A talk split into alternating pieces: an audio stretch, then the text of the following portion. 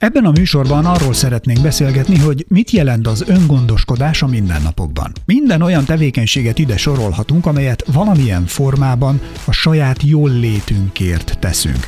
Ide tartozik a testi, szellemi egészségünk megőrzése, a fizikai környezetünkkel való törődés, a kapcsolataink ápolása, az érzelmeinkkel való foglalkozás, a kreativitásunk, tudásunk, képességeink, készségeink kibontakoztatása, spirituális fejlődésünk, a társadalmi aktivitás, de pénzügyi helyzetünk megszilárdítása is. De vajon hogyan alakul át ennek jelentősége az egyes életszakaszokban? Mit jelent egy fiatalnak, egy családos felnőttnek, vagy éppen egy idősebb embernek? Mai szakértőnkkel, dr. Belső Nóra pszichiáterrel azt járjuk körbe, hogy miért fontosak a legapróbb gesztusok is saját jól létünk érdekében, hogyan tudjuk az öngondoskodást beilleszteni a mindennapjainkba, milyen mikro és makroformái lehetnek egyéni és társadalmi szinten is. Üdvözlök mindenkit, Esperes Ákos vagyok, jó szórakozást a beszélgetéshez. Nóra, arra szeretnélek kérni így az elején, hogy egy picit próbáljuk meghatározni, vagy körüljárni a fogalmat, hogy mit is érthetünk öngondoskodás alatt, mert szerintem azért ez egy nagyon tág és szerteágazó témakör szerteágazó, tág, és én úgy gondolom, hogy rendkívül fontos témakör. Az öngondoskodást gyakorlatilag már gyerekkortól meg kéne tanulnunk, ebben nagyon sok minden tartozik bele. Bele tartozik a saját tisztaságunk, a környezetünk rendben tartása, egészen odáig beletartoznak azok a dolgok, amiket a családi életen belül nekünk önállóan kell megtanulnunk az életünk során, és aztán a pénzügyi gondoskodás, a felelősségvállalás, és akár a jövőről, az időskorunkról való gondoskodás. Tehát én úgy hiszem, hogy ez egy életen át tartó tanulási folyamat, amiben meg kell tanulnunk a jövőre nézve is azt, hogy önmagunkért felelősek legyünk, merjünk felelősséget vállalni, és ne kívülről várjunk mindig mindenfajta gondoskodást és ellátást. Gondolom ez a fajta személyiségtípus, ez nem hullik csak úgy az ölünkbe, tehát hogy ezért valamilyen szinten tennünk kell. Felnőttként, szülőként akár a neveléssel, vagy pedig társadalmilag, edukációval, oktatással valahogy mégiscsak az egyéneket ebbe az irányba tolni, hogy ezt megértsék, ennek a fontosságát, jelentőségét belássák. Hogyan alakítható ki egy ezekre az impulzusokra nyitott személyiség? Személyiség? Hát mindenképpen ugye, ahogy említed, a, a család és a társadalom oldaláról is meg érdemes megközelíteni a dolgot. Tehát a család oldaláról mindenképpen az, hogy minél önállóbbnak engedjük a gyerekünket felnőni, azokat a dolgokat, amiket életkorának megfelelően már el tud végezni, azokat végezhesse önállóan, ne szolgáljuk ki. Tehát minden esetben próbáljuk figyelmeztetni arra, hogy, hogy azért a saját kis életéért a felelős. Tehát ha mondjuk kér az asztalnál a vacsoránál egy szendvicshez, nem tudom, egy sajtot még, akkor azt mondom, menj oda a hűtőhöz és vedd ki, és nem hát én pattanok, mondjuk? Kb. igen, tehát pontosan ez, hogy, hogy anya szomjas vagyok, oké, okay, narancslé, igen. szörp, szódavíz a hűtőben, szevasz. Tehát nyilván egy két éves gyereketnek nem mondom ezt, de amelyik már el tud szépen sétálni, annak mondom. Ugyanez nagyobb korba is, hogy anya, hol az, ez a ruhám, az a ruhám, mert megyek a bulia, ahova tetted, kislányom. Tehát, hogyha épessége azt akarod fölvenni, akkor keresd meg. Lehet, hogy egy nagy ruhakupac aljá lesz, mert oda dobálja be egész héten a ruháit, hát akkor így járt. Tehát úgy gondolom, hogy ez egy rendkívül fontos dolog szülőként, hogy ezt, ezt megtanítsuk, hogy te vagy felelős önmagadért, és hát ezt azért a pénzügyi oldalról is érdemes megközelíteni, tehát az öngondoskodás abból is áll, hogy ezt a zseppénzt hogyan költi el a gyerek, egyáltalán milyen módon próbáljuk pénzügyileg is nevelni, ebben most részleteiben nyilván nem megyek bele, de hogy egy személyiséget így kell szépen felnöveszteni, hogy mire már felnőtt lesz valóban 18 pluszos, addigra tudja akár megállni nélkül nélkülünk is az életben a helyét. Ez egy érdekes dolog, mert amikor például, tehát hogy hol van a határ, meddig mehet el egy szülő, vagy meddig menjen el egy szülő egy ilyen esetben, tehát amikor látom, hogy a gyerek elindult a suliba a tornazsákja nélkül, holott én tudom, hogy tesi óra lesz ma, akkor én szóljak-e neki, vagy pedig hagyjam, vagy hagyni kell, hogy meglegyen az az élménye, hogy igenis következménye van annak, hogy figyelmetlen volt. Ezt a balanszt meg lehet találni, vagy kell-e keresni egyáltalán? Ez nagyon érdekes kérdés, én soha nem vittem utánuk semmit, se az uzsonát, se a torna cuccot, kapjon fekete pontot, vagy legyen éhes, azt majd legközelebb eszébe jut. Tehát én azt gondolom, hogy, hogy itt, itt ez a legegyszerűbb módszer. Jellemző manapság, hogy a szülők egy kicsit túl kiszolgálják a gyerekeket, ugye is, mert manapság divatos fogalom, ez a helikopterszülő, Igen. meg stb. Tehát, hogy ezek tényleg nem jó irányok, mert ezzel rendkívül önállótlanná fogjuk a gyerekünket nevelni. Továbbá nagyobb az esély annak, hogy nehezen fog leválni, és az viszont már a szülőnek is, és a gyereknek is gond lesz, és akkor jön a mama hotel szindróma, és a többi. Tehát valójában, ja, és hát ugye jön a kapunyítási szorongás, mert mikor már tényleg önállónak kéne lenni, mondjuk a 20-as évek végében, a gyerek még akkor se lesz önálló.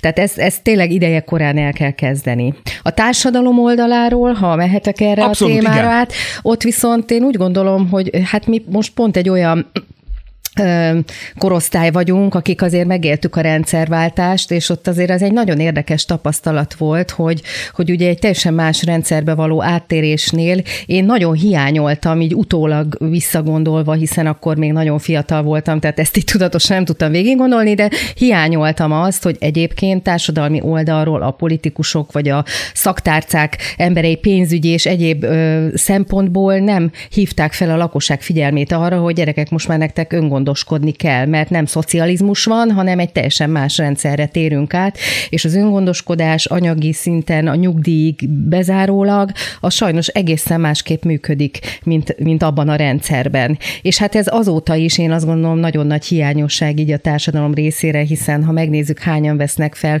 tényleg felelőtlenül olyan banki hiteleket, amit nem biztos, hogy kéne, vagy kölcsönökbe eladósodnak egyebek, ez mind ide tartozik egyébként, és én úgy gondolom, hogy erről is kellene valamiféle társadalmi oldalról segítséget nyújtani az embereknek. Úgyhogy ez is egy lényeges kérdés. Egyébként mi lehet a háttere annak, amikor nem alakul ki ez a fajta képesség az öngondoskodásra? Tehát ennek milyen, milyen hiányai, vagy milyen gyökerei lehetnek annak, amikor ez hiányzik?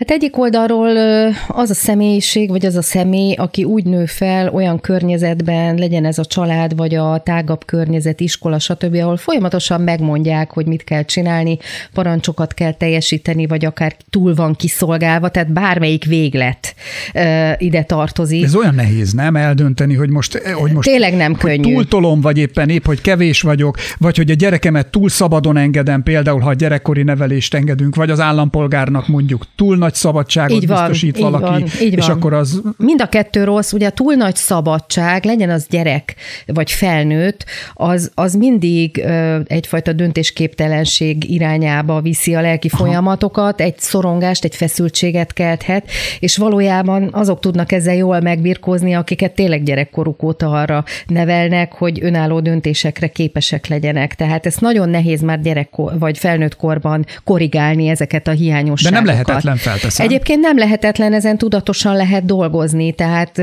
akár terápiás szinten is, magatartás terápiától egészen a, a, a gondolkodás módosításáig, vagy az, a, az a én és a világ hozzáállása, vagy viszonyának a megváltoztatásáig, de minden esetre ugye az sem jó, pont az ellenkező, amikor meg túl nagy szigorral nevelnek egy gyereket, és valójában a gyerekben meg eszkelt szorongást, és utána már nem is mer magától dönteni, mert mi lesz, ha nem jól döntök, vagy elrontom, vagy bármi. Úgyhogy se a túl szabad, se a túl szigor nem. Hát ez egy borzasztó nehéz dolog, Persze. és minden egyes szituációban meg kell találni valahol a középutat, hiszen erre nincs jó recept. A döntésképtelenség az egy személyiségtípus, vagy pedig az kifejlődik, kialakul bennünk magunktól? Tehát így születünk-e, ha szabad ennyire egyszerűen fogalmaznom? Nem, hát én úgy gondolom, hogy azért az ilyen típusú magatartás elemek azok nagy részt tanulás útján alakulnak ki, tehát nyilván genetikai genetikailag is örökölhet az ember olyan tulajdonságokat, hogy kevésbé magabiztos típus vagy valami, de azért ezt Ez alapvetően... egy introvertált személyiségnél például szignifikánsabb lehet egy ilyen, hogyha lehet erre lebontani, vagy ez nem jellemző? Én nem. azt gondolom, hogy nem érdemes ezt, Aha. nem érdemes ezt így, így ilyen szálazni. extro, introvertált dimenzióban tárgyalni, vagy szálazni, ahogy mondod. Én inkább azt mondom, hogy itt a tanulásnak van. Egy introvertált ember is megtanulhat kiválóan dönteni, határozott határozott hozni. döntéseket hozni, attól függetlenül, hogy ő éppen nem egy társaságkedvelő, vagy nem egy ilyen típusú ember. Amit még itt pszichiáterként mindenképpen kiemelnék, hogy bizonyos pszichés állapotokban, például a szorongásban és a depresszióban ott kifejezett tünet a döntésképtelenség. Tehát nagyon sokszor ettől szenvednek például az én pácienseim, akik egyébként határozott vezetők, vagy soha nem volt problémájuk ilyen helyzetben, hogy mit döntsenek, akár a munkájuk, akár a magánéletük során olyan apró dolgokat nem tudnak el, eldönteni, hogy most a boltban melyik almából vegyek, vagy, vagy éppen nem tudom én mit vegyek föl reggel, átsorognak a szekrény előtt. Tehát a depressziós szorongós betegeknél ez egy jelleg, jellegzetes tünet, tehát nem feltétlenül csak személyiségfüggő, uh-huh. hanem ez állapot, pszichés állapottól is változhat. Ami az ember korszakaiban felteszem szintén egy ilyen fluid dolog, tehát van, amikor egy kicsit ez felerősödhet, aztán elhalkul, gondolom. Hát ez, ez abszolút így van, hiszen uh, ahogy az életünk uh, ciklusai haladnak előre, vannak magabiztosabb korszakaink, és vannak olyan életszakaszaink nyilvánvalóan, ahol egy picit elbizonytalanodunk, ahol váltásra van szükség, uh, vagy a környezetünk változik, vagy, vagy olyan döntéseket kell hoznunk, amik, amikkel eddig még nem találkoztunk. Úgyhogy ez egy teljesen természetes dolog, hogy időnként mindannyian elbizony bizonytalanodunk, és egy kicsit a, a döntésünkben kevésbé vagyunk biztosak, de aztán nyilván helyreáll az egyensúly, tehát valahogy kell dönteni. Én mindig azt szoktam mondani, hogy úgyis utólag dől el, hogy ez a döntés sikeres volt-e vagy sem, tehát próbáljuk a hozzávetőlegesen legpozitív, magunknak pozitívabbnak tartható döntést meghozni, aztán majd úgyis eldől. Igen, meg általában azt szokták mondani, hogy egy kevésbé rossz döntést hamar meghozni sokkal jobb, mint egy későn meghozott jó döntést. Ez pontosan így van, hiszen a bizonytalanságban való létezés az, hogy nem hoztam még döntést, ugye ezt a pácienseimnél nagyon sokszor látom, és próbálom ösztönözni őket, nyilván nem én hozom meg helyettük a döntést, de próbálom ösztönözni, hogy hozzák meg a döntést, mert meg fognak könnyebbülni. Legyen ez egy vállás, legyen ez egy munkahelyváltás, legyen ez egy, mit tudom én, bármi olyan dolog, ami befektetés akár. Akár egy befektetés, egy pénzügyi történet. Hát hogy a fenében, e, bocsánat. Tehát, hogy ez tényleg így van, hogy uh, mihelyt meghozza a döntés, hú, sokkal jobb érzés. Aztán utána nyilván nincsenek megvál... így van, nincsenek megváltoztathatatlan élethelyzetek. Egyébként hogyan lehet eljutatni az egyént oda, hogy felismerje azt, hogy a döntéseinek igenis következményei vannak, és ezeket a következményeket, ha netán rossz döntést is hozott, vagy elodázta a döntést, a döntést, azokat nem másban keresse a hibát, hanem megtalálja, hogy mi vagyunk a hibásak ezekért. Tehát, hogy ezt az összefüggést felismerjük. Hát igen, itt megint visszautalok a gyerekkori dologra, tehát hogy, hogy az a döntés, hogy mondjuk nem írja meg a házi feladatot, vagy nem tanul a dolgozatra, és ennek megfelelően ennek megvan az eredménye, mert kapja az intőt, vagy a hármas lesz a dolgozat, vagy esetleg egyes. Ez már az ő döntése volt, és ezt meg is beszélhetjük akár a gyerekünkkel, hogy figyelj, te döntöttél úgy, hogy inkább a telóddal foglalkozol egész este, és nem tanulsz a matek dolgozatra, ez már a te döntésed volt volt. Tehát ez ilyen egyszerűen Aha. egész kiskortól elindul, és utána később is, hát mondjuk akár egy munkahelyen egy főnök is ö, tehet fel olyan eldöntendő kérdést a beosztottnak, hogy akkor döntse el, és vállalja a következményeit, és utána beszéljék meg, hogyha mégsem volt sikeres. Tehát a visszacsatolásnak nagyon nagy szerepe van, hogy utólag az embernek legyen annyi intelligenciája, és most tényleg ez nagyon fontosnak tartom, hogy egyébként minden olyan helyzetben, ahol hozott egy döntést, annak lett egy következménye, azt utána tudatosítsa magába, hogy egyébként az a folyamat, ahogy oda eljutott, az megfelelő volt, nem volt megfelelő, és legközelebb mit kéne másképp csinálni, vagy kell-e több időt adni arra, vagy alaposabban utána kell nézni. Tehát ez egy, egy, ez egy tanulás és egy nagyon tudatos folyamat, én úgy gondolom. Az öngondoskodásban nincs az, hogy van az a pillanat, amikor már késő, amikor rájövünk erre, és akkor egy, hogy én vagyok a hibás, azért mondjuk, hogy nem tudom, 50-60 pluszos koromra mondjuk egy olyan helyzetbe kerültem, akár anyagilag is, hogy elfelejtettem meghozni azokat a döntéseket, és akkor ne azt mondjam, hogy a körülmények, a társadalom, a nem tudom, akármi volt a hibás, hanem hogy hát igen, ezeket én mulasztottam el, és netán, ha ezt felismerem, akkor ezt mindjárt tovább is adjam mondjuk ismerősöknek, barátoknak, gyerekeknek, családnak, azért, hogy ők ne kövessék el ugyanezt a hibát. Tudom, ez kicsit naív kérdés, de... Hát igen, itt ugye megint csak arra utalok vissza, amit már beszéltünk, hogy ez egy folyamat, hogy az ember mennyire kap impulzusokat, információkat a környezetétől, a családjából, a társadalomtól arra, hogy egyébként tényleg tudatosan működjön, és az öngondoskodás szintjén előre gondolkozzon, hogyha olyan környezetben nő föl valaki, hogy erre semmiféle utalás nincs, és, mind, és, és mondjuk maga a család is csak kívülről várja állandóan a segítséget vagy a támogatást, akkor az a, az a fiatal sem fogja feltétlenül ezt megtanul, megtanulni.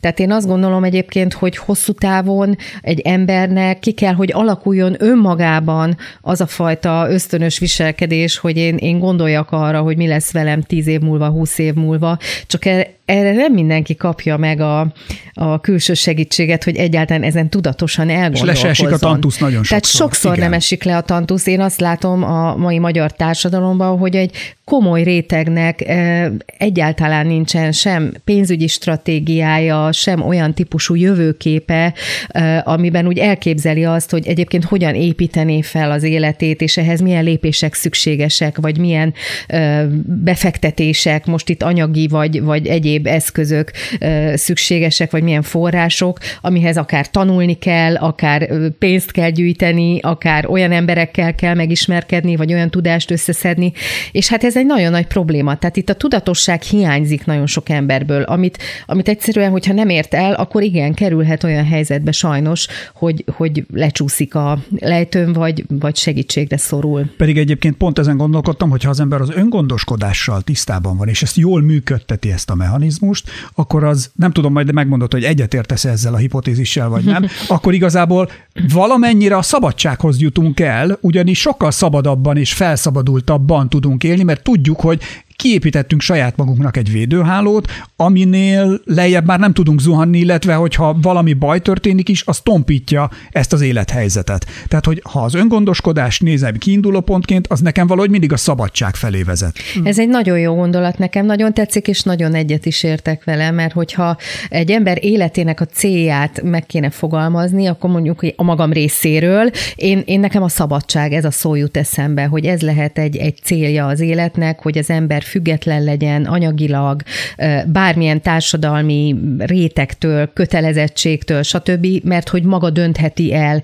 hogy mit csinál, milyen tevékenységet folytat, milyen anyagi színvonalon akar vagy tud élni, mivel elégedett az életében, és hát ez ennek az alapja az öngondoskodás, mert ha én azt mondom, hogy nekem bőven elegendő egy 15 éves autó, egy kis lakás, egy nem tudom én most, ha csak az anyagiakat vagy a körülményeket nézek, és emellett egyébként jól keresek, akkor biztonságban érezhetem magam anyagilag. Ugye addig nyújtózkodja, míg a takaród ér, tehát nagyon sokszor pont az ellenkezőjét látjuk sajnos, és ezért kerül sok ember bajba. De a szabadság, mint olyan, az valóban ott kezdődik, amikor én meghozhatom a döntéseket, és tudom, hogy vállalnom kell ugyan a következményeit, de fogom és merem és tudom vállalni. És pont az öngondoskodás elmulasztása hozza, vagy eredményezi akkor azt a dolgot, hogy igenis olyan kompromisszumokat kell kötni, amelyek már nem tetszenek, amelyek problémát okoznak, akár pszichoszomatikus tünetekben jönnek ki rajtunk. Hát és, így van, és ez egy ilyen, egy ilyen láncreakciót indít el. Pont. Abszolút kötöttségek lehetnek, ugye egy kölcsönt kell felvenni, akkor már egy hitelhez kötött valaki, és hát ugye amit én a rendelőbe látok, mert hát még sem pénzügyi szakember vagyok, az, az valóban az, hogy beindulnak ezek a pszichés folyamatok, amiben elkezdi nem jól érezni magát a bőrében, nem jó úton jár egyszerűen, és ezt nagyon gyorsan jelzi a szervezet mentális szinten, a szorongással, bizonyos pszichoszomatikus testi tünetek megjelenésével, amikor még nincs nagy baj, de a háttérben nem egy pszichiátriai betegség áll, hanem valójában az életvitelnek a nem megfelelő volta. Arra kérlek, hogy segíts egy picit talán különbség különbséget tenni abban, hogy ugye a gyerekkort azt most már javarészt így körüljártuk, hogy hogyan lehet tudatosítani az öngondoskodást. Igen. Ha ez gyerekkorban valamennyire ki is marad, de felnőtt korban az ember edu- önedukációval, önképzéssel eljut arra a szintre, hogy ő ez érdeklődik ez iránt a téma iránt, szeretne valamilyen módon ebben fejlődni, előrelépni, akkor milyen lehetőség, vagy mennyiben más működtetni, vagy elindítani az öngondoskodást felnőtt korban? Vagy egyáltalán tudatosítani, ha még valaki magától nem is jutott el addig. Tudom, most itt hirtelen sokat kérdeztem egyszerre, de talán érthető. I- igen, tehát, hogy hát én azt hiszem, hogyha az élettől megkapja az első egy pár pofonját valaki, aki nem jutott el arra a szintre, akkor az például egy nagyon jó indulási lehetőséget biztosít. Tehát, hogy akár anyagilag, akár munkahelyileg, akár párkapcsolatilag egy olyan helyzetbe kerül, amiben bizony el kell gondolkodni gondolkodni, hogy abban mi volt az önrész, és mi volt az, ami a külső tényezők vagy a másik emberem múlt. Én azt látom, hogy felnőtteknél nagyon sokszor ilyenkor az élet által adott első egy-két ilyen negatív impulzus, hogy úgy mondjam, ez indít el valakit azon az úton, hogy tudatosan elkezdjen gondolkodni. Tényleg akár a, az öngondoskodás szintjétől kezdve a párkapcsolatán keresztül a saját személyiségének a megismeréséig, ami aztán utána építi saját magát, és aki ezen az úton elindul, az valójában ki tudja alakítani azt a gondolatmenetet, vagy megjön az az igény, amiről az előbb beszéltünk, hogy igen, tulajdonképpen jól teszem, ha magamról gondoskodok, és, és ezt tudatosítom, hiszen ezzel sokkal nagyobb eredményeket, meg szabadságot érek el. Egyébként hogyan szokjunk rá arra, hogy célokat fogalmazzunk meg magunknak? Hogyan kapcsolódik ehhez például a kitartás, adott esetben a fegyelmezettség? Ezeket hogyan tudnánk valahogy ide integrálni? Szerintem egyébként az ált, általában az emberek nagy része az élete során megtapasztalja azt, hogyha reális célokat tűz ki, és mondjuk gyerekkorban ebben a szülők segítik, felnőtt korban Tudná már. segíteni egy példával, például, hogy milyen az, amikor egy gyereknek én egy jó célt tudok kitűzni, aztán tegyünk mellé mondjuk felnőttként is. Egy... Hát ugye nem én tűzöm ki a célt, itt kezdődik. Uh-huh. Tehát gyermekkorban én azt tapasztaltam a saját anyaságom során is, de így is gondolom, hogy helyes, hogy a gyerekkel nagyon sok mindent érdemes az életből megízleltetni. Tehát sportot, zenét, táncot, bármit, egészen kiskortól, hogy ne csak a napi rutin legyen, hanem egyéb dolgokba is belekóstoljon, és utána mondjuk, hogyha neki valamiben van tehetsége, abban támogassam, és fogalmazzuk meg együtt, hogy oké, okay, akkor most elkezdesz, nem tudom én, valamilyen sportot jót sportolni, és jussunk el odáig, hogy egy versenyen elindulsz. Ugye ez egy reális cél, hiszen nem az olimpiára küldtem el a gyereket, hanem azt mondtam, hogy ha kedved van, akkor vedd komolyan, hogy eljuss odáig, hogy egy versenyen elmersz indulni. Ez például egy, egy, egy gyerekkori példa. Egy kedves barátoméknál az a szokás, minden szilveszterkor, ott apa, anya, kisfiú, kislány, tehát mondjuk 8 és 12 éves gyerekekről beszélünk, hogy egy papírlapra mindenki felírja az elkövetkezendő évre szóló uh-huh. terveit, és hogy miben szeretne ő változni. És ezeket kirakják a hűtőre, és szinte minden nap találkoznak ezzel a dologgal, hogy ő miben szeretne fejlődni, illetve milyen céljai vannak az adott évben. Ez mennyire lehet szintén motiváló vagy használható? Azért vagy ez nevetek, már sok? nem, ez nagyon jó, azért nevetek, mert ugye nekem a lányom most már 23 éves, sőt lassan 24 éves, és a hűtőszekrényen még mindig ott van mágnessel egy, nem is tudom, hányadikos korába írt, nem szilveszteri, csak egy valamikori fogadalom? ígéret. Egy fogadalom, hogy kedves anya és apa is megígérem, hogy sokkal jobban fogok, és nem tudom, és ott a szívecskék egyebek, tehát hogy, tehát, hogy szerintem ez egy nagyon jó módszer, akár tényleg évhez kötve, akár teljesen spontán a hétköznapokban is, hogy időnként leüljünk beszélgetni, ilyen, ami családunkban is többször előfordult, arról, hogy na, hogy látjátok, hogy telt az elmúlt időszak, vagy a következő tanévben mondjuk a tanulással kapcsolatban esetleg mi az, amin érdemes változtatni, vagy vannak-e új célok, vagy bármivel kapcsolatban. Ezt lehet időponthoz is kötni, mint szilveszter, tanévhez is lehet kötni, vagy akár havonta át lehet beszélni, hogy na, ez kinek milyen volt ez a hónap. Hát nekem nem volt túl jó. Jó, akkor a következő hónapban tegyünk rá egy lapáttal. Tehát, hogy szerintem ez mindenképpen egy nagyon jó dolog, mert ez tudatosítja, és már nem csak a gyerekben, mert ez egyébként edukálja a felnőttet is, akárhogy is vesszük. Tehát szülőként is tanulhatunk ezekből a módszerekből önmagunkra vonatkoztatva ugyanúgy. Most akkor egy kicsit csúszunk át a felnőtt korra, hogy felnőtt korban, amikor nincsenek meg ezek a gyerekkori reflexeink, hogyan tudunk úgy új szokásokat kialakítani, hogy azok valóban ebbe az irányba, az öngondoskodás irányába vigyenek bennünket, és ezáltal mondjuk a függetlenség a szabadsághoz, ami egy igencsak kellemes érzés, talán ebbe egyetértünk. Ebbe abszolút egyetértünk. Felnőtt korban van, minél idősebb az ember, annál, annál merevebb, annál rigidebb egyébként a személyisége, és annál nehezebben vesz fel új szokásokat. Itt nyilván az, hogy valaki mennyire nyitott személyiség a világra, azért az sokat számít, hiszen én már hallottam olyat is, hogy valaki 70 éves korában készült fel a maraton futásra, és megtette, holott addig életében nem futott. Tehát, tehát hogy ilyen célokat is ki lehet tűzni, és ehhez ugye akaraterő kell. Tehát bármikor le lehet kezdeni, változtatni az élet területen egyébként borzasztó nehéz, mert ugye arra vagyunk szocializálva, hogy a napi rutinban pörgünk a mókuskerékben, sőt, legyünk őszinték, az meg is nyugtatja az embert, hogy tudja, hogy melyik nap mi a dolga, rutinszerűen mennek a napok, hetek, és akkor ott nem nagyon kell változtatni. Ott mindig baj van, amikor valami krízishelyzet, vagy valami olyan útkereszteződéshez érünk a, az életünkben, amikor igenis változtatni kell. És az rádöbbent minket, hogy akár önmagunkon is kell változtatni. Tehát ezek azok a pillanatok, amikor az ember elindulhat egy tudatos változtatás útján, egyébként nagyon nehéz. Hát én a saját pácienseimnél, ugye, ahol hát én pszichiáter szakorvosként orvosi oldalról közelítem az életüket, de hát a 70-80 százalékának az embereknek nagyon komoly életmódváltást kell, hogy véghez vigyen ahhoz, hogy utána az a depresszió vagy szorongás például ne újuljon ki. És azt látom, hogy nagyon nehéz rávenniük magukat, hogy eljárjanak sportolni, hogy, hogy másképp gondolkozzanak az öltözködésükről, vagy a, vagy a interpersonális kapcsolataikról, vagy bármiről, de egyébként ez nem egy lehetetlen dolog, minél fiatalabb valaki, annál képlékenyebb ez természetesen. Hogyan lehet tényleg akkor mondjuk egy idősebb korban, itt az idősebbért most elnézést kérek már, tehát mondjuk egy 30-40 pluszos, mondjuk a gyerekkorhoz képest idős. Tehát ezt abszolút igen. szeretném gyorsan relációjában. Középkor. Középkor, középkor köszönöm, igaz. Igen. De tényleg, tehát most én a 8 éves gyerekhez képest viszonyítva gondoltam, hogy mégis Ott akkor az már idősebbek vagyunk. Igen, igen, igen. Tehát amikor az ember az ember élet útjának felén egy sötétlő nagy erdőben jutottunk, ahogy a klasszikus fogalmaz, tehát hogy akkor hogyan tudunk tényleg kialakultani egy olyan fajta rugalmas személyiséget, hogy tudjunk új szokásokat kialakítani. Mennyi idő egyáltalán egy új szokást kialakítani? Mert az, hogy elhatározom, az egy dolog, és tart két napig, vagy három, vagy egy hétig, vagy egy hónapig, ami lehet, hogy egyáltalán nem elég.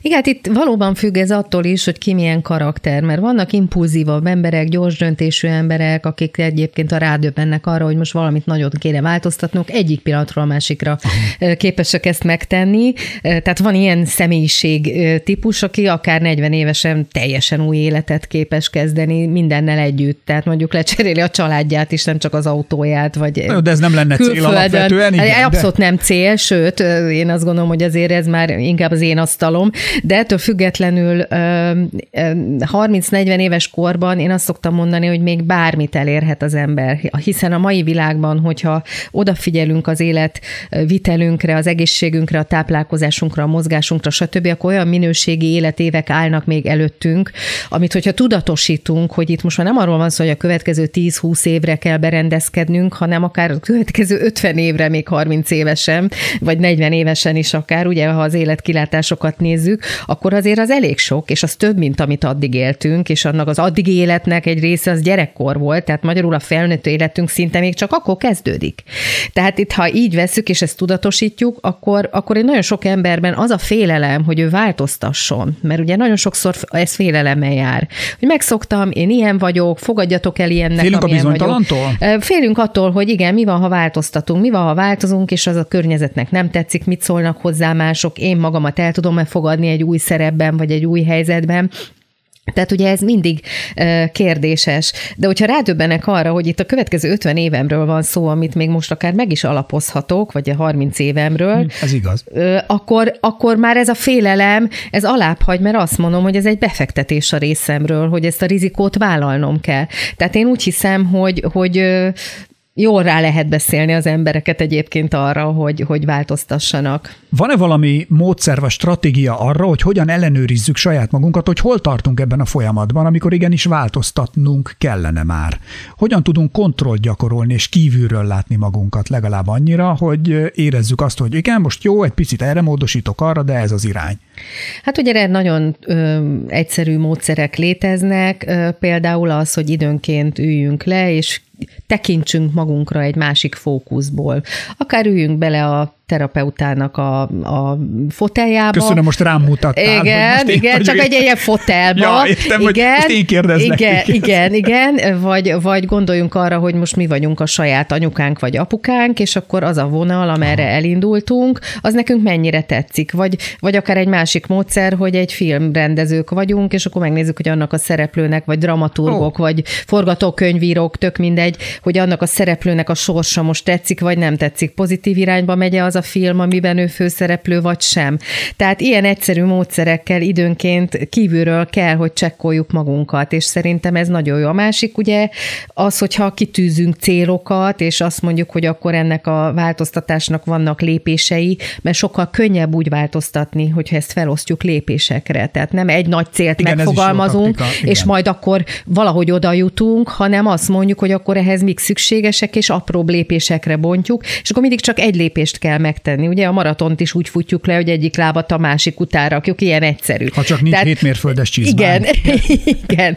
Tehát magyarul akkor megnézzük, pipa, hogy, hogy akkor azokat a kisebb célokat, ha sikerült, akkor haladunk az úton, és ez egy pozitív megerősítés, hogy jól csináljuk. Tehát Azért mondom, hogy többféle ilyen módszer van. Ezen az úton biztos, hogy vannak nehezebb és könnyebb periódusok. Miből lehet jól elő erőt meríteni, amikor mondjuk tényleg egy nehezebb periódusba érünk? Honnan tudjuk összekapni, vagy hogyan tudjuk összekapni magunkat, hogy ne vesszen kárba mindaz, amit el akartunk indítani, amiért küzdöttünk?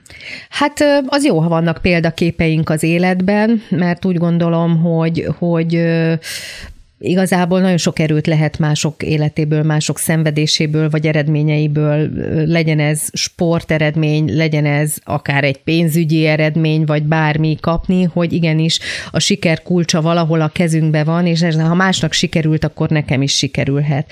A másik dolog, hogy mondjuk azt, hogy egyfajta szellemi sikon akarunk változtatni, és ahhoz kell energiát szednünk, és azt mondjuk, hogy mire nem vagyunk képesek, akkor próbáljunk egy másik területen sikert elérni. Én például a sportot szoktam javasolni, hogyha valaki még életében nem futott, de le tud futni ezer métert, utána le tud futni kétezer métert, akkor valószínűleg a másik oldalon meg fogja tudni azt a lépést is csinálni, amiben nehézsége van. Tehát ha az élet egyik területén tudok ö, belefektetni energiát, és ott lehet, hogy ez passzívabb dolognak tűnik, hogy mozgás, de ott hamar sikert lehet elérni, azt például át lehet vinni egy szellemi síkra, vagy akár a gyereknél a kémia tanulásra, vagy a felnőttnél egy, egy komolyabb, ö, mit tudom én, dolgozat leadására, vagy, vagy munkahelyváltásra.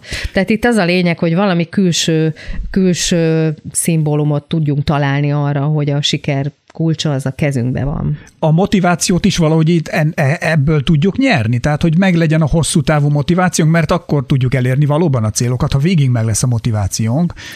Hát az a jó, hogyha belső motiváció van. Ugye a külső kikényszerített, úgymond külső hatások azok azért nem annyira motiválóak. Tehát egy gyereknél is az iskolában az a jó, hogyha belülről éhezik a tudásra, akkor sokkal könnyebben tanul meg dolgokat, és ez felnőtt korban is így van.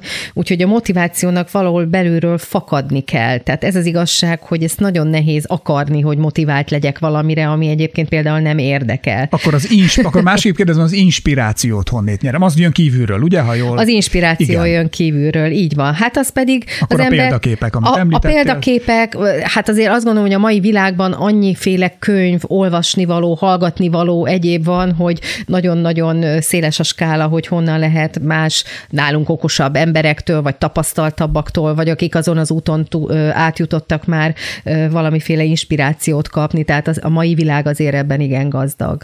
A pénzügyi tervezéssel és a pénzügyi öngondoskodással járó stressz kezelését hogyan lehet esetleg megtanulni? Mert azért abban is vannak hullámvölgyek, és kimagasló, jó pozitív periódusok, és azért ezt valahogy kezelni tudni kell, és az öngondoskodás az valóban tetszik, nem tetszik, ki kell mondani, pont a felnőtté válásnak is egy lényege, hogy felelősséggel jár, ami viszont stresszel jár. Hát ez abszolút így van, sőt, hát én nagyon sokszor tapasztalom a saját pácienseimnél, hogy az egzisztenciális bizonytalanság vagy szorongás azért az elég jelentős mértékű tud lenni, és nagyon sokszor ez okozza a fő gerincét mondjuk egy szorongáshoz zavarnak. Tehát valóban a pénzügyi stabilitást, ugye azt valahol az embernek meg kell találnia, és ez ott kezdődik, amiről eddig beszéltünk, hogy pénzügyi szempontból is reális lépéseket és döntéseket hozzunk, amik a mi lehetőségeinknek, keresetünknek megfelelőek, és ne hozzunk olyan döntéseket, amik még nagyobb veszélybe sodornak minket. Tehát itt kezdődik az egész, hogy az életvitelünket be kell állítanunk ahhoz, ami aztán később változhat, ahhoz a pénzügyi helyzethez, amiben vagyunk, és tudatosítsuk magunkban, hogy pénzügyileg is minden szempontból tudatosan kell döntéseket hoznunk, tudatosan kell bankolnunk, a bankkártyánkat használnunk, ilyen-olyan befektetéseket, ha van egyáltalán annyi tartalékunk, akkor azokat tudatosan hozzuk meg. Sajnos erre jelenleg nem tanít meg az iskola, pedig ez nagyon jó lenne, hogyha lenne ilyen tantárgy, vagy legalábbis mondjuk a matekon belül, vagy, vagy nem tudom én, valami kis gazdaságtant tanulhatnának a fiatalok, mert, mert ez sajnos mindenki a saját kárán tanulja meg, aki nem olyan családból érkezik, ahol ez már tudatosan működik. Egyébként erre lehet, hogy igen, ez egy nagyon fontos dolog, amit mondtál, de pont azon gondolkodtam, hogy viszont a tudás soha szerintem az emberiség történetében nem volt olyan szinten elérhető, mint ma. Tehát aki valóban elég lehet, hogy csak elég megpingelni, vagy egy kicsit a bogarat elültetni valakinek a fülében, hogy ez van, akkor viszont már olvasmányélményeken keresztül, rengeteg oktató videón keresztül nagyon nagy mennyiségben érhető el ez a tudás. Tehát az öngondoskodás ilyen szempontból szerintem nagyon magas szintre fejleszthető, akiben valóban megvan az a motiváció. Pontosan így van, tehát er-, erre utaltam én is az előbb, hogy most ugye mi is beszélgetünk, tehát ez a beszélgetés is valahol lehet, hogy egy gondolatot valakinek elindít. a fej, fejében elindít, és hát tele van ezzel a, az internet, meg könyvekkel, meg egyebekkel, tehát hogy vagy akár ha pénzügyi területen én se voltam egy nagy játékos, hogy úgy mondjam, az orvosi egyetemen nem sok gazdaságtan tanítottak. Én bementem a bankba, és akkor ott kérdezősködtem, és próbáltam edukálni magamat aztán úgy, hogy egyáltalán pénzügyileg milyen lehetőségei vannak a mai világban az embernek. Úgyhogy én úgy, úgy, úgy gondolom, hogy a mai, mai társadalomban minden lehetőség megvan arra, hogy aki igazán szeretne ebben fejlődni, és motivációja van, az, az bármilyen információt elérhet. Egy nagyon nehezet fogok szerintem kérdezni, vagy legalábbis talán nem egyszerű. És a mai társadalomra ez egy nagyon fontos, nem tudom, árnyékot vagy fényt vet, hogy ami miatt látjuk a mindennapi életünket így, hogy hogyan tudjuk mi kivonni magunkat a rossz példák alól. Értem ez alatt azt, hogy tényleg a like versenytől kezdve, amit látunk a social médiában, hogy ki milyen életvitelt folytat, és hogy én is azt szeretném. Nem is azt mondom, hogy irigyek szeretnénk lenni, de hogyha látjuk ezt a fajta csillogást, vagy ezt a fajta szépséget, hajlamosabbak vagyunk vesztesnek érezni magunkat, hogy hm, nekem ez valahogy nincs meg. Hogyan tudom kivonni magam mindez alól, ez alól a spirál alól, vagy ebből a spirálból, hogy igenis ne ezt tekintsem, ne ez után szaladjak, ne egy olyan szekér után fussak, ami valószínűleg nem vesz fel, sőt lehet, hogy nincs is az a szekér igazából, csak úgy tűnik, hogy ezt hogyan tudom én helyén kezelni. Hát ez egy nagyon komoly probléma, ami most szóba került, hiszen a fiataloknál például a testkép zavartól kezdve a, a, az önismeret teljes torzulásáig, az önkép megváltozásáig látjuk ezeket a szorongásokat, amiket a különböző social médiás felületeknek az állandó követése jelent, de ez már azért a felnőttebb korban is, hiszen most már, hogy haladunk előre az évekbe, azért már nem csak a gyerekekre jellemző ez, igen. hanem most már benne vagyunk. Nyilvánvalóan nyilvánvalóan ebben egy borzasztó fontos lépés az, hogy felismerje valaki azt, akár szülőként a gyereke felé, akár önmagára, hogy, hogy ez, ez félreviszi az ő gondolkodását, ez egy torz kép, ami a, a, a social médián keresztül árad, hiszen ott azért nem a valóságot látjuk, az egy alternatív valóság, amit mindenki megkreál valahogy, hogy utána azt kifelé megmutassa, és irigykedjenek rá. Tehát a tudatosságot kezdődik, hogy nem nagyon megyek föl ilyen platformokra. Ez vagy... elkerülhetetlen, nem? Tehát, hogy hát, szerintem ez nem lehet most már. Én, hát, én már csinálom ja. a digitális detoxot, tehát, hogy most már én kivontam magam bizonyos platformokról, de közben látom, hogy elkerülhetetlen. Tehát rengeteg. Hát én pedig... meg platformokra föl se léptem. Tehát én mai napig egyetlen egy platformot használok, azt is tényleg inkább azért, hogy egy-két ismerőssel, meg kutyás barátokkal tartsak kapcsolatot, de, de alapvetően meg lehet nélküle élni. Én ezt halálkomolyan mondom. Tehát én, én nem vagyok rajta egy csomón, ezt is saját példámból tudom mondani, mert tudom, hogy mérgező, tudom, hogy nem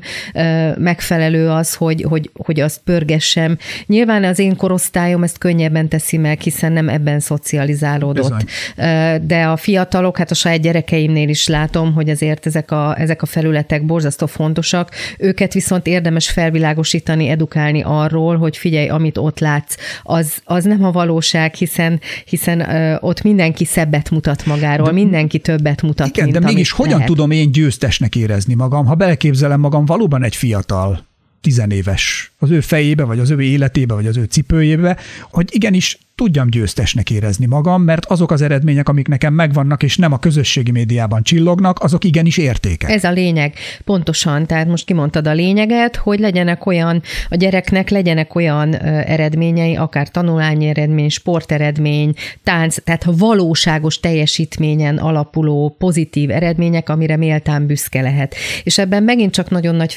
felelőssége van egyébként a családnak, hogy megfelelő a pozitív visszajelzés, megfelelő megfelelően ünneplik-e azt, amikor egy kiváló eredményt ér el az a gyerek. Ugyanez az iskolára is vonatkozik egyébként, hogy az iskolában is meg kell becsülni a jó tanulókat, vagy a kiváló teljesítményű gyerekeket, vagy egy munkahelyen az év dolgozója, vagy az egyéb olyan külső megbecsülések, amik a valós életen és a valós teljesítményen alapulnak, hogy ezekre kell tudatosan, és akkor nem az a lényeg, hogy hányan lájkolnak az Instagramon, hanem az lesz a lényeg, hogy igen, ott a munkahelyen a többiek előtt felállítottak és kezet fogtak velem, hogy jól csináltam ebben az évben. Tehát én úgy gondolom, hogy ezeket azért lehet, lehet fejleszteni akár egy munkahelyi szinten is, akár a családban is, akár az iskola oldaláról is, hogy ösztönözzük egymást, hogy a valós teljesítmény alapján ítéljék meg magukat az emberek valóban előfordulhat-e egy olyan szituáció, egy olyan helyzet, amikor az úgynevezett öngondoskodás át hajlik, vagy átcsap egyfajta túlzásba, és mondjuk itt a világirodalmi kontextusból csak, hogyha mondjuk egy harpagon példáját előhozom, aki a mát feláldozza, felégeti egy nem tudom, nem létező jövő érdekében, és kérdésem arra vonatkozna, hogy hogy lehet megtalálni az egyensúlyt, hogy a mában is jól érezzem magam, de közben igenis biztosítsak egy megfelelő jövőt magamnak. Ehhez milyen intelligenciára van szükség? Ehhez elég magas intelligenciára van szükség, érzelmi szinten is mindenképpen, meg egyébként is hiszen a mai világ azt üzeni, hogy élj a mában, és, és, és ezt nem a jó értelemben üzeni, ami ugye azt is jelenti, hogy igen, amit ma megtehetsz, ne halaszt holnapra, van egy ilyen szép mondásunk is.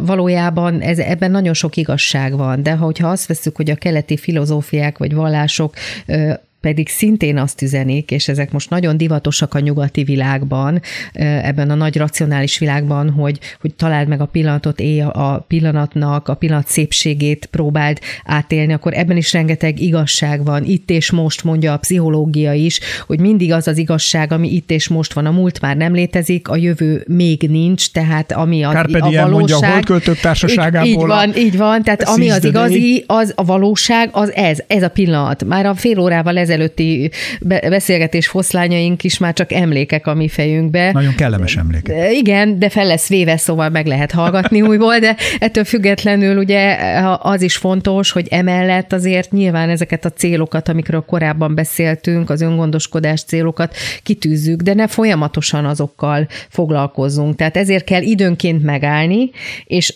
amit beszéltünk, hogy átgondolni, hogy hol tartok én az utamon, tehát erre időnként időt kell szánni, de egyébként borzasztó fontos az, hogy mindig a jelen pillanatban legyünk, hogy azt, azt a szépet, azt a jót, azt az embert, azt a helyzetet tudjuk pozitívan értékelni, mert akkor, akkor ezek a boldog pillanatok fogják alkotni azt, hogy mi egyáltalán jól érezzük-e magunkat a bőrünkben. Igen, pont ezt akartam is kérdezni még, hogy milyen boldogságforrásokat találhatunk a jelenben, hogyha ki akarjuk iktatni valóban az olyan dolgokat, amik ebben a spirálban visznek, mit tudom, mondjuk egy impulzusvásárlást, vagy pedig amikor azonnal stresszevés például. Tehát, hogy ezeket a rögtönös, azonnal elérhető örömforrásokat mi hogyan tudnánk kicserélni, és értékelni azt, hogy valóban a hosszú távú dolgainkban is megvannak ugyanezek az örömök, csak azokat nem ebben a pillanatban is azonnal és most fogjuk élvezni hanem majd a jövő héten eszünk egy jót. Hát nem, hát pont azt mondom, hogy ezt hogyan tudjuk kiváltani, igen, de majd, de egyébként miért ne? Tehát, hogyha igen. valaki akarja tartani mondjuk azt, hogy nem tudom, most mondok valamit, hogy 80 kiló akar lenni,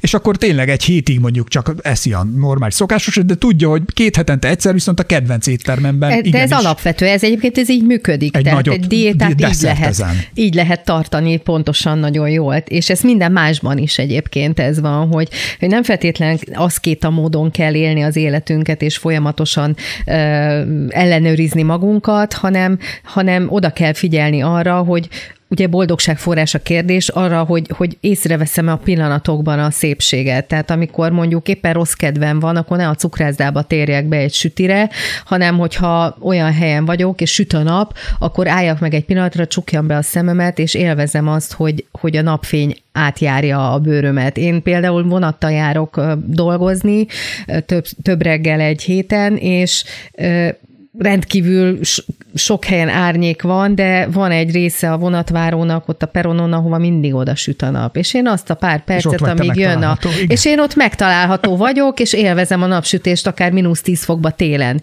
Tehát mondjuk csak most egy példát mondtam, tehát hogy a természet adta, a környezet adta, az emberek adta ö, helye, boldogságokat, pillanatokat, örömöket, azokat tudatosan kell keresni, és hogyha az ember elkezd így gondolkodni, akkor valóban nem az lesz, hogy most egy újabb parfümöt veszek magamnak, vagy, vagy még egy süteményt. És egyébként, hogyha az emberek tényleg rendben vannak a dolgai, akkor sokkal könnyebben és fogékonyabb is talán ezeket a dolgokat élvezni, mert nem más miatt aggódik. Nem veszi el a pillanattól egy jövőbeni vagy benne egy múltbeli elképzelt vagy valós dolog, azt hát az élményt, ami a jelenben éppen fontos lenne. Ez pont így van. A múlton rágódni sosem szabad. Tehát az, az egy dolog, hogy az ember feldolgozza, az, vagy tanul belőle, és erre is egy limitált időt kell szánni, de aztán utána be föl kell rakni egy polcra, az le van zárva. Tehát ezeket az aktákat nem kell újra elővenni. Döglött akták lesznek belőle.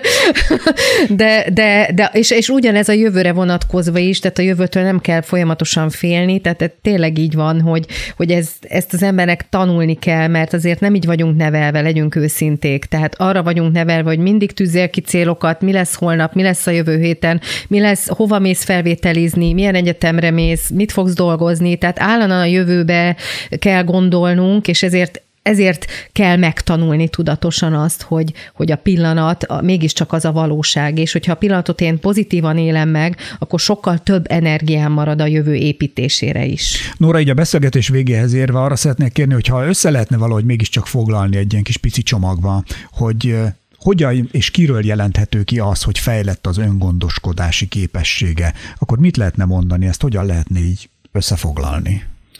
Hát akkor visszautalok a te definíciódra annak, aki szabadnak érzi magát.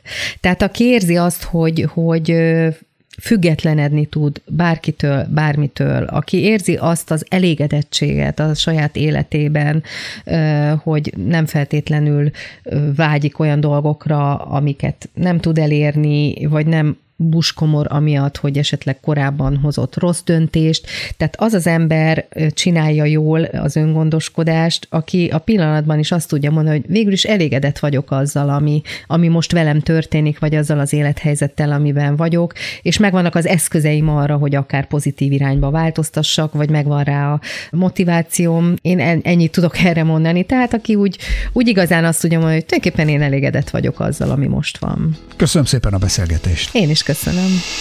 A podcastet a Generáli biztosító hívta életre. A műsor a HVG Brandlab produkciójában készült, létrehozásában a HVG heti lap és a hvg.hu szerkesztősége nem vett részt.